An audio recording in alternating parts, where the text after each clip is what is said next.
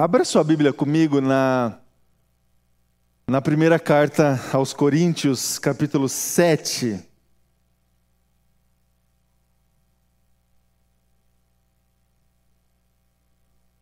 Primeira carta aos Coríntios, capítulo 7, e nós estamos no capítulo 7.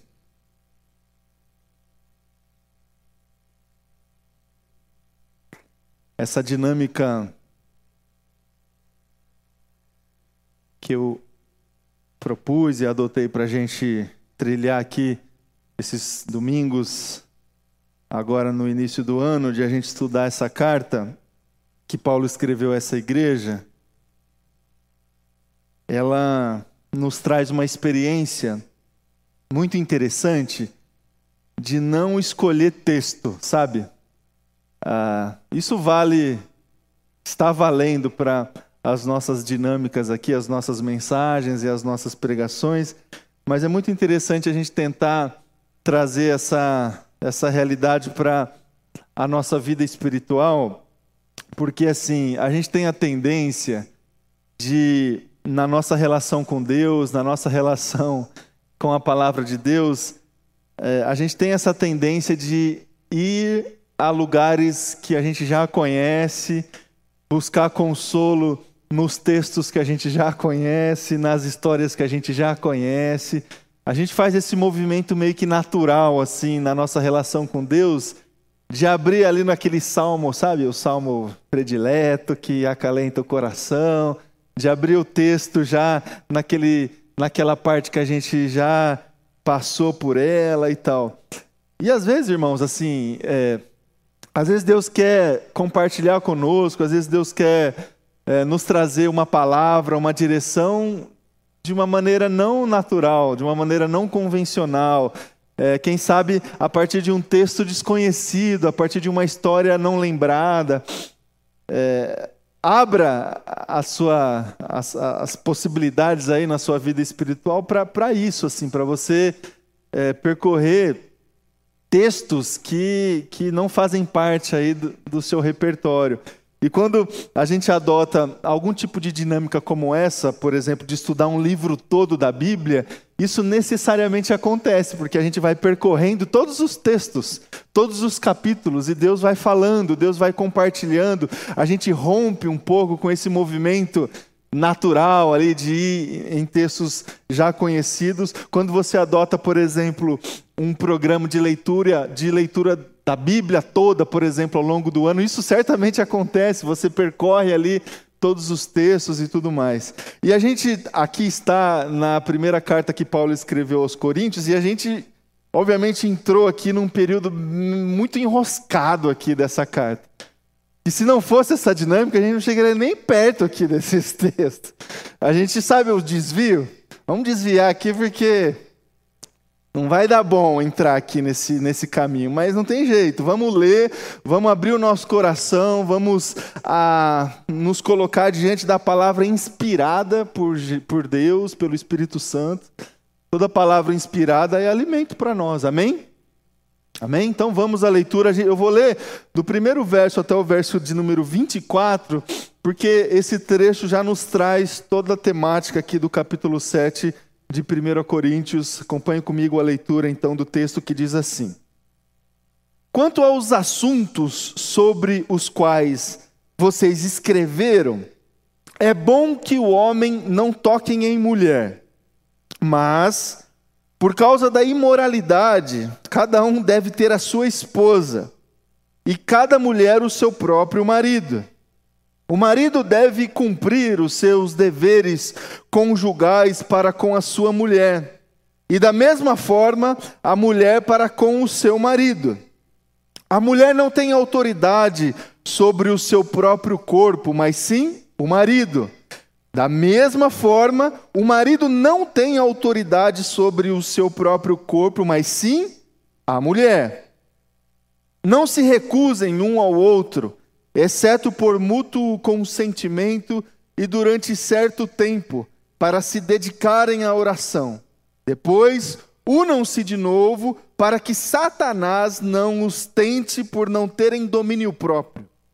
Digo isso com concessão e não como mandamento. Gostaria que todos os homens fossem como eu, mas cada um tem o seu próprio dom da parte de Deus, um de um modo, outro de outro. Digo, porém, aos solteiros e às viúvas: é bom que permaneçam como eu, mas se não conseguem controlar-se, devem casar-se, pois é melhor casar-se do que ficar ardendo de desejo. Aos casados dou este mandamento, não eu, mas o Senhor, que a esposa não se separe do seu marido, mas se fizer que permaneça sem casar, ou então reconcilie-se com o seu marido, e o marido não se divorcie da sua mulher. Aos outros, eu mesmo digo isto, não o Senhor. Se um irmão tem mulher descrente e ela se dispõe a viver com ele, não se divorcie dela. E se uma mulher tem marido descrente e ele se dispôs a viver com ela, não se divorcie dele pois o marido descrente é santificado por meio da mulher, e a mulher descrente é santificada por meio do marido. Se assim não fosse, seus filhos seriam impuros, mas agora são santos. Todavia, se o descrente separar-se, não é, se separe. Em tais casos, o irmão ou a irmã não fica debaixo de servidão, Deus nos chamou para vivermos em paz. Você, mulher, como sabe se como sabe se salvará seu marido, ou você, marido, como sabe se salvará sua mulher? Entretanto, cada um continue vivendo na condição que o Senhor lhe designou e de acordo com o chamado de Deus. Esta é a minha ordem para todas as igrejas. Foi alguém chamado sendo já circunciso? Não desfaça a sua circuncisão. Foi alguém chamado sendo incircunciso? Não se circuncide. A circuncisão não significa nada e a incircuncisão também nada é. O que importa é obedecer aos mandamentos de Deus. Cada um deve permanecer na condição em que foi chamado por Deus. Foi você chamado sendo escravo? Não se incomode com isso, mas se você puder conseguir a liberdade, consiga. Pois aquele que, sendo escravo, foi chamado pelo Senhor, é liberto e pertence ao Senhor, semelhantemente àquele que era livre quando foi chamado, é escravo de Cristo.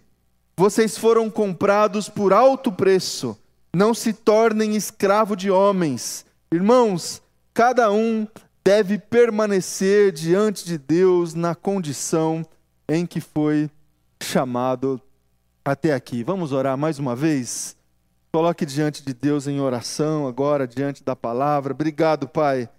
Obrigado pela tua palavra, Jesus. Obrigado por esse tempo, por essa manhã, por esse domingo, onde a gente pode abrir o nosso coração, abrir uh, os nossos lábios para louvar o Senhor, para agradecer as bênçãos que o Senhor tem nos dado, e são muitas, Pai, muitas bênçãos.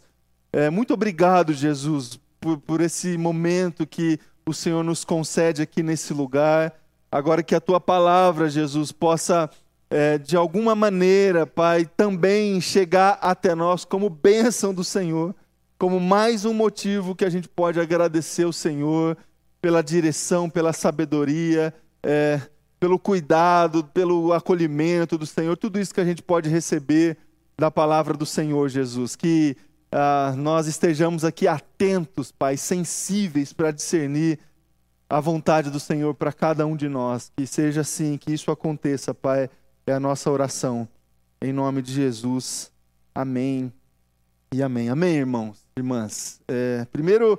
Deixa eu deixar claro aqui que a minha palavra não é apenas é, destinada a casais aqui essa manhã. A palavra de Deus tem esse poder de é, realmente trazer orientação, é, sabedoria, a crescimento, maturidade a todos, todos que se aproximam dela, todos que se aproximam da palavra de Deus, de alguma maneira pode receber orientação, bênção, sabedoria do Senhor.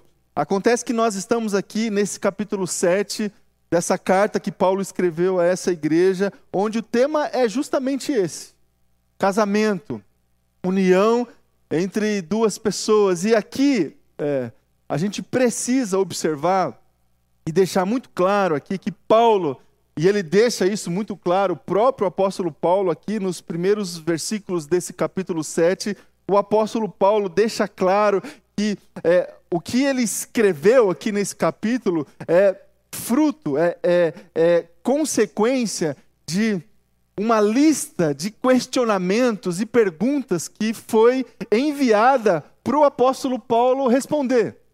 Para o apóstolo Paulo é, orientar essa igreja que estava com alguns questionamentos em relação a esse tema do casamento. Por isso que ele começa Versículo 1 do capítulo 7, quanto aos assuntos sobre os quais vocês escreveram, olha só, as perguntas que vocês me enviaram, as dúvidas que vocês me enviaram, as, então assim, as questões foram enviadas pelas pessoas.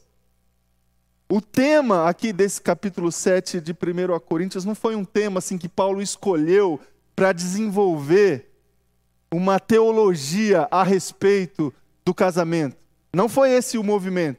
Não foi assim Paulo que definiu que esse tema era um tema importante e legítimo para ser tratado no contexto aqui da caminhada dessa igreja local. Por isso ele, ele traz esse tema e trabalha esse tema de uma maneira sistemática. Ó, casamento cristão é, é isso aqui.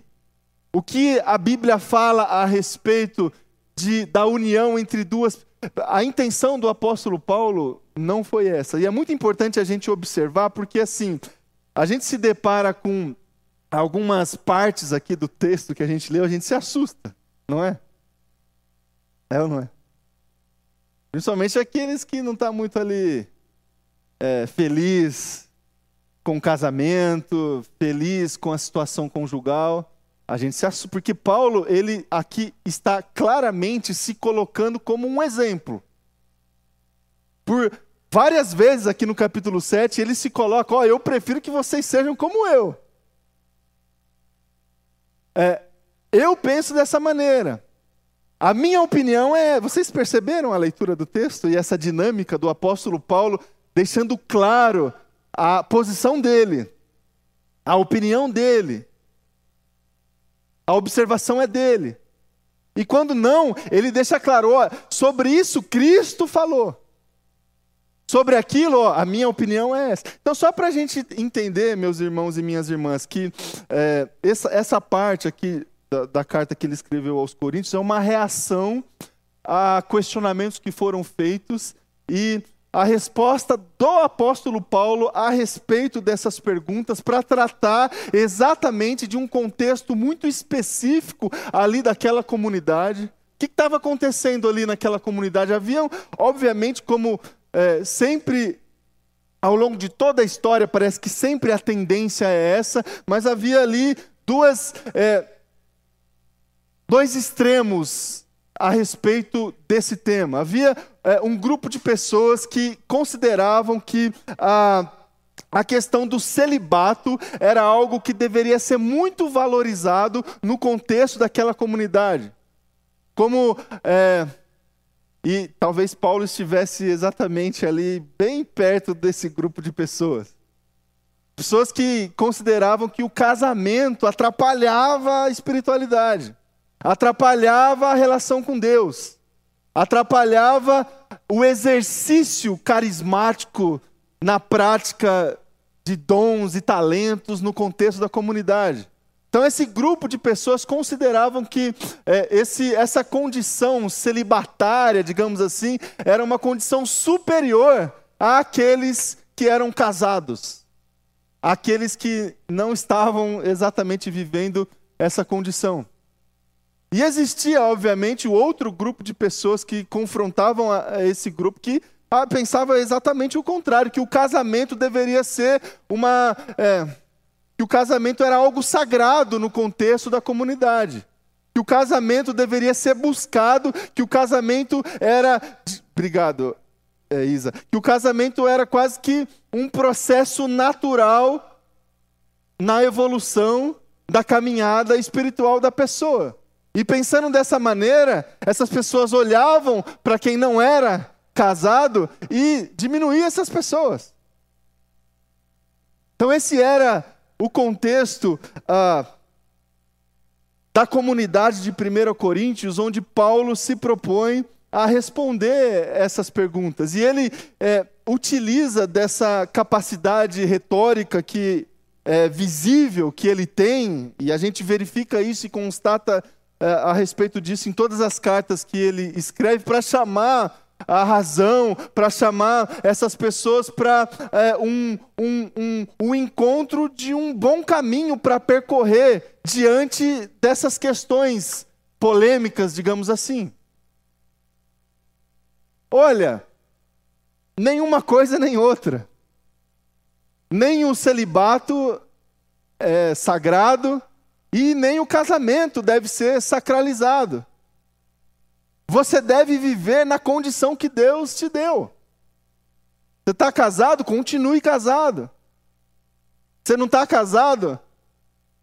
Não case, foi o que o apóstolo Paulo falou. A gente vai entender o porquê que ele falou isso.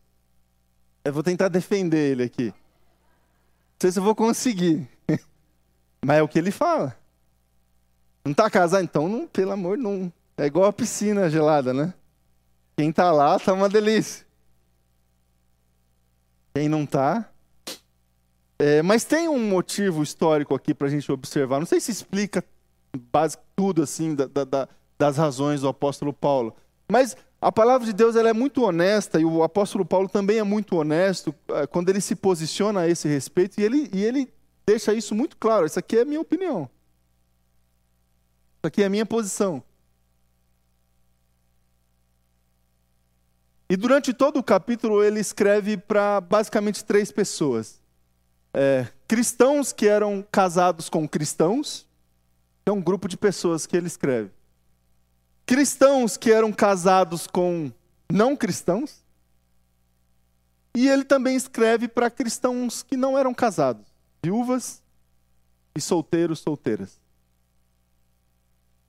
Ele escreve para esses três grupos de pessoas. A o que, que ele escreve para esse primeiro grupo de pessoas aqui, os cristãos que eram casados é, com os cristãos? E, na verdade, é, essa, é, o que ele escreve para esse grupo de pessoas, na verdade, vale para todos os grupos. Talvez a grande mensagem que a gente pode extrair desse capítulo 7 aqui é, de 1 Coríntios é o, que o, é o que o apóstolo Paulo escreve nessa primeira parte do capítulo 7, quando ele condiciona a nossa condição conjugal a uma, a uma, a uma realidade carismática. Não sei se você percebeu no texto que a gente leu.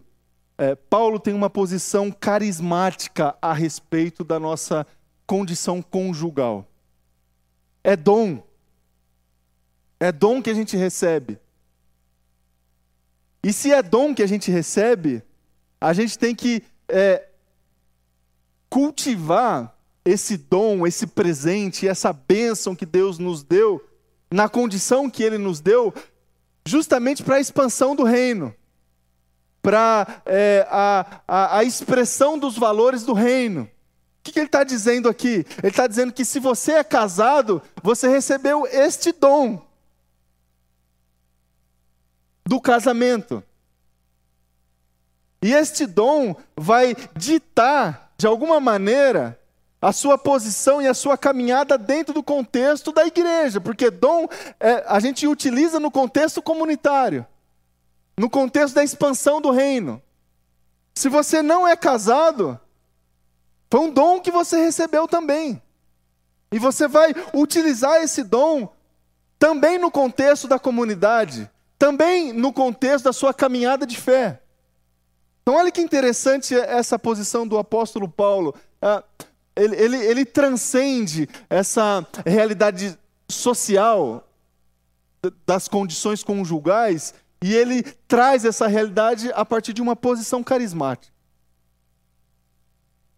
Seja a nossa condição, seja a minha condição que for, seja a sua condição que for, é, nós recebemos ela de Deus. Nós recebemos ela na, no contexto da nossa caminhada com Deus, em comunhão, no contexto da comunidade. E ele responde todas essas questões justamente no contexto de uma comunidade de fé. Que estava ali passando por muitas, muitos questionamentos, muitas dúvidas. O que, que Paulo fala também a respeito do casamento, especificamente entre cristãos? Que a gente tem que buscar pureza no nosso casamento, fidelidade conjugal. E essa era uma outra realidade que estava sendo aqui trabalhada. A gente viu no capítulo 6 na semana passada. Essa realidade da infidelidade conjugal. E existia esse contexto, era muito forte ali é, no contexto dessa comunidade aqui de 1 Coríntios. A infidelidade conjugal. E aí o, o, apóstolo Paulo, no capítulo 7, ele reafirma isso. o desafio que a gente tem da pureza no casamento, da fidelidade no casamento. E aqui ele confronta uma realidade muito próxima ali do primeiro século, que era a questão da poligamia, do casamento com várias pessoas, com várias mulheres. O homem poderia casar com várias mulheres. E o apóstolo Paulo confronta isso, ele defende a pureza, a fidelidade conjugal, a fidelidade do casamento ali entre uma, um homem e uma mulher.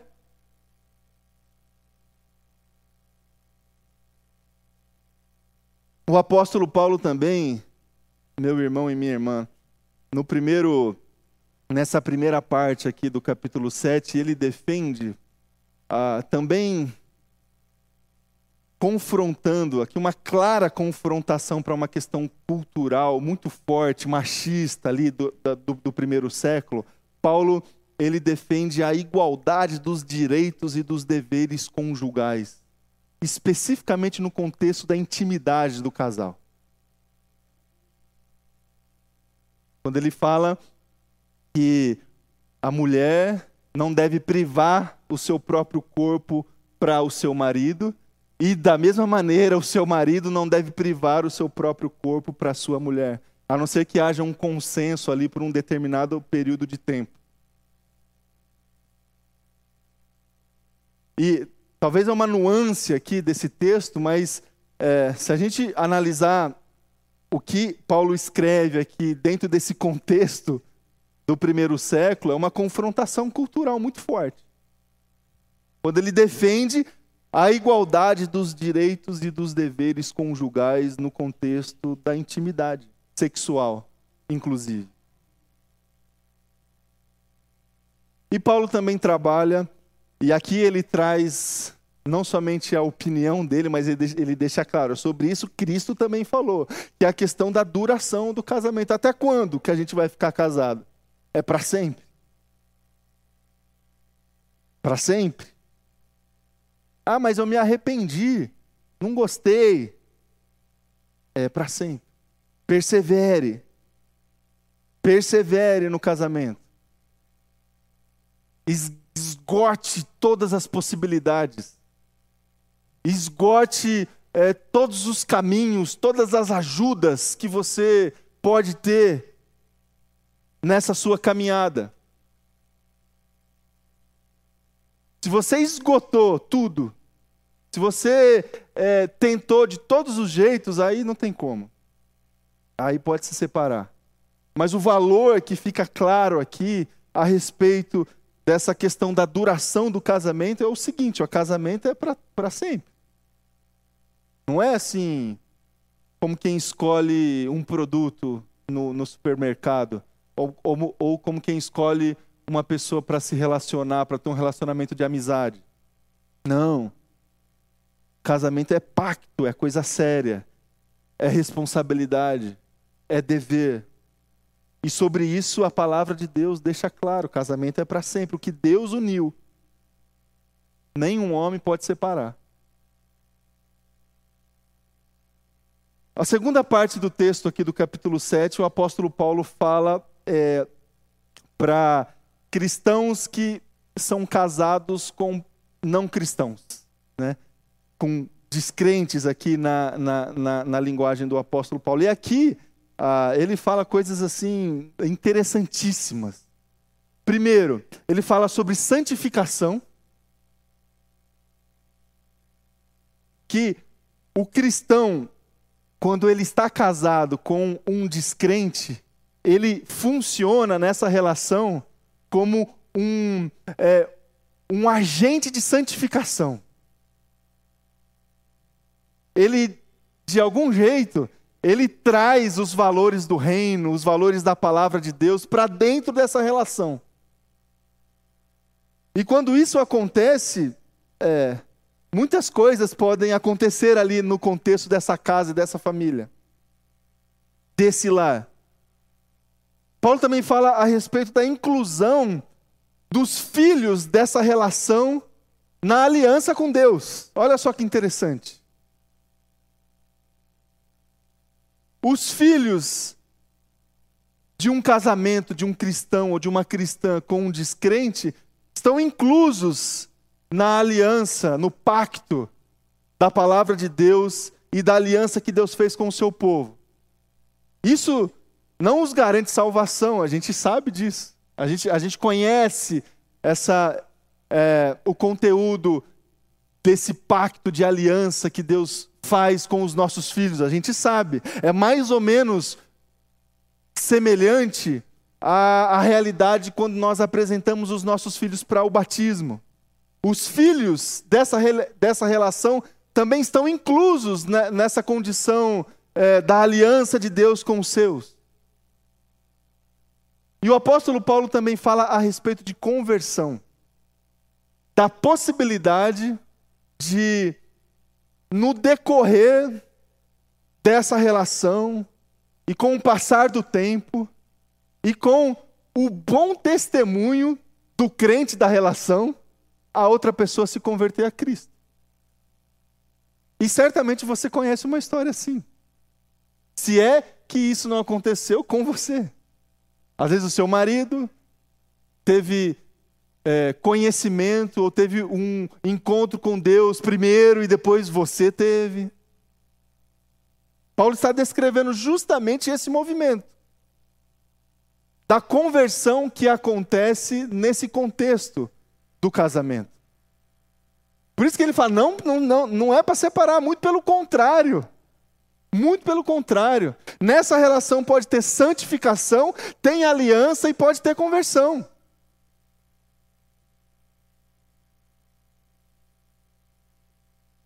No casamento que já está configurado dessa maneira. Que já está configurado dessa maneira. E o apóstolo Paulo, para encerrar aqui, na última parte do texto, ele fala para. É, esse terceiro grupo de pessoas, os que não estão casados. E aqui eu vou tentar defender. É, ele fala para viúva, para viúvo, para solteiro. E ele defende a posição, está clara que a posição do apóstolo Paulo é a posição do celibato. Não entra nessa piscina, não, que está gelado. É o que ele fala aqui. É, meus irmãos, ali no contexto do primeiro século, justamente no. É, primeiro, assim, o apóstolo Paulo, a gente percebe a, a característica da personalidade dele, do temperamento dele, um cara completamente obstinado. Obstinado.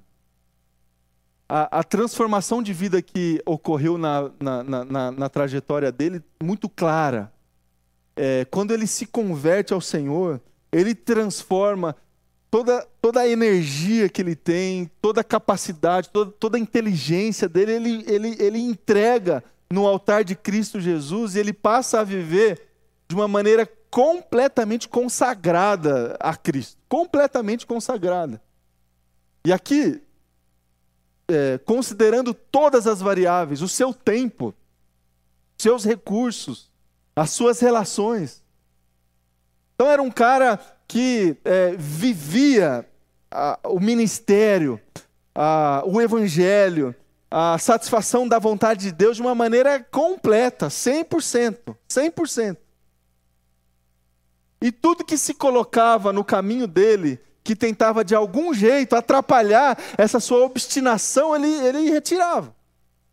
Ele retira, e ele, ele até utiliza em outros textos, assim, termos até chulos, para é, explicar esse movimento. Todas as outras coisas eu considero como esterco para seguir o meu caminho de obediência ao chamado que Deus me deu. Então, esse é o apóstolo Paulo, que tenta o tempo todo se desviar de qualquer tipo de distração. Também no contexto do primeiro século, é, eles estavam vivendo assim um, um, um momento é, pré-guerra. Tem uma guerra que acontece ali nos anos 60, 70 do primeiro século, onde a igreja foi muito afetada. E aqui o apóstolo Paulo já começa a, a, a visualizar princípios de guerra em algumas regiões. E ele está ali já visualizando uma realidade muito adversa que realmente aconteceu algum tempo depois. E visualizando essa realidade completamente adversa, que ele é, orienta essas pessoas. Irmãos e irmãs, a gente tem acompanhado uh, a, a, realidade lá da Europa, lá do, do, do leste europeu, da guerra entre a Rússia e e a Ucrânia. E a gente tem acompanhado o quão difícil, é, o quão mais desafiador é para um, uma família no contexto de fuga de uma região é, que está em guerra, quando essa família ela é mais assim, é, o marido vai para a guerra, a esposa fica, os filhos ficam. Percebam que num contexto de guerra, a, a relação conjugal ela pode se tornar um grande problema. Porque provavelmente os dois vão se separar. E se tem filho, é pior ainda. E esse é o contexto do, do apóstolo Paulo. Um tempo onde ele já consegue visualizar princípios de guerra. Então, nesse sentido que pode ser, olha só, pode ser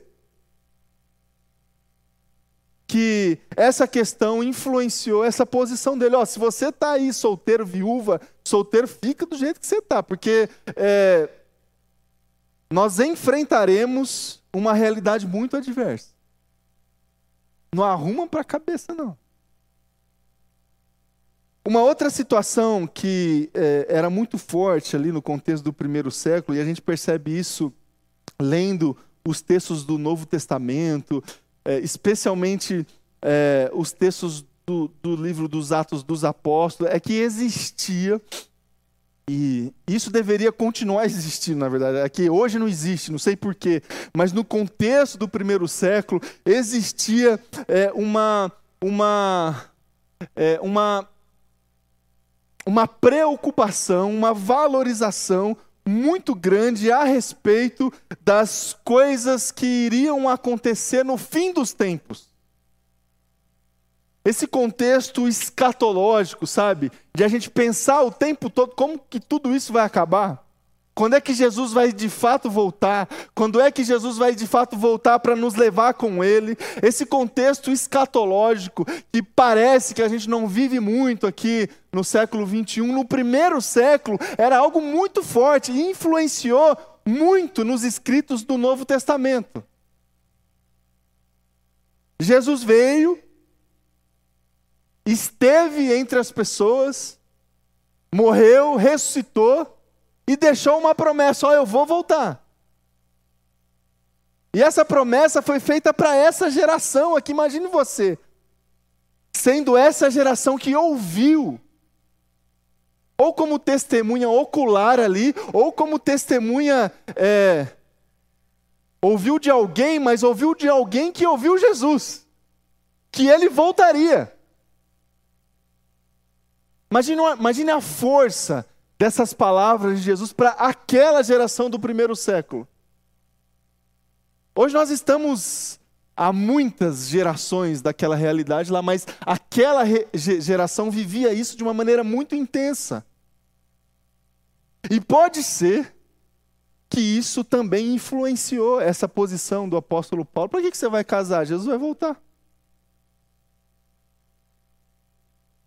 Para que, que você vai mudar a rotina da sua vida se Jesus está logo ali? Então o apóstolo Paulo ele utiliza eh, esses fatores, certamente, meus irmãos e irmãs, eu estou defendendo ele aqui, mas é, na verdade essas, é, essas explicações elas saem de estudos que foram feitos né, dessa carta. Mas esses fatores circunstanciais certamente influenciaram o apóstolo Paulo. Agora, meus queridos, meus irmãos e minhas irmãs, o que, que fica para nós? O que, que, o que, que a gente deve guardar no nosso coração é, dentro das nossas relações. Se eu sou casado, se eu sou viúvo, se eu sou solteiro, o que, o que, a gente deve guardar? A gente deve guardar, meu irmão e minha irmã, uma completa submissão a Deus. Uma completa submissão a Deus. E do apóstolo Paulo, a gente precisa é, retirar aqui bons insights para a gente viver a nossa vida o nosso casamento, a nossa viuvez, a nossa solteirice. A gente pode tirar aqui bons insights. De que Deus. É, de que, primeiro, não existe. Não existe o sagrado nesse contexto. Ah, o casamento, como existe em outros contextos religiosos, ah, o casamento é sagrado. O casamento é uma instituição divina, mas ele não é padrão. Entendem? Tem gente que não vai casar. E nem por isso essa pessoa é menos de que, do que quem casou. E o contrário também. Como se o casamento atrapalhasse a comunhão com Deus. E é muito pelo contrário. Se é dom, que o casamento é dom, é bênção, é dádiva de Deus, ele, ele contribui na nossa relação com Deus. E você que é casado, é, eu tenho certeza de que você tem muitas experiências com Deus no contexto do seu casamento. Eu tenho certeza que você já teve inúmeras experiências de conhecer o caráter de Deus, os valores da palavra de Deus no contexto do seu casamento. Quer um lugar mais apropriado para a gente viver perdão, reconciliação? Sabe ter que perdoar um monte de vezes a mesma coisa? Sabe o que Deus faz com a gente? Às vezes a gente tem que fazer também. Então, o casamento é bênção. Não é padrão, mas é benção. E a gente tem que lutar por ele. Lutar pela pureza no casamento, para que Satanás, e essa é a linguagem do apóstolo Paulo, para que Satanás não tenha espaço com infidelidade, com uma relação não igual nesse contexto. A gente tem que prestar atenção e lutar o tempo todo. Eu queria, meus irmãos e minhas irmãs, que a gente destinasse um tempo aqui de oração. Pelas famílias aqui presentes, pelas famílias da nossa igreja, pelos casamentos aqui. A gente sabe que não é fácil. É, não é fácil hoje a gente a gente viver e construir uma família fruto de um casamento que é pautado pelos princípios da palavra de Deus. Não é fácil. E não é fácil dentro da igreja.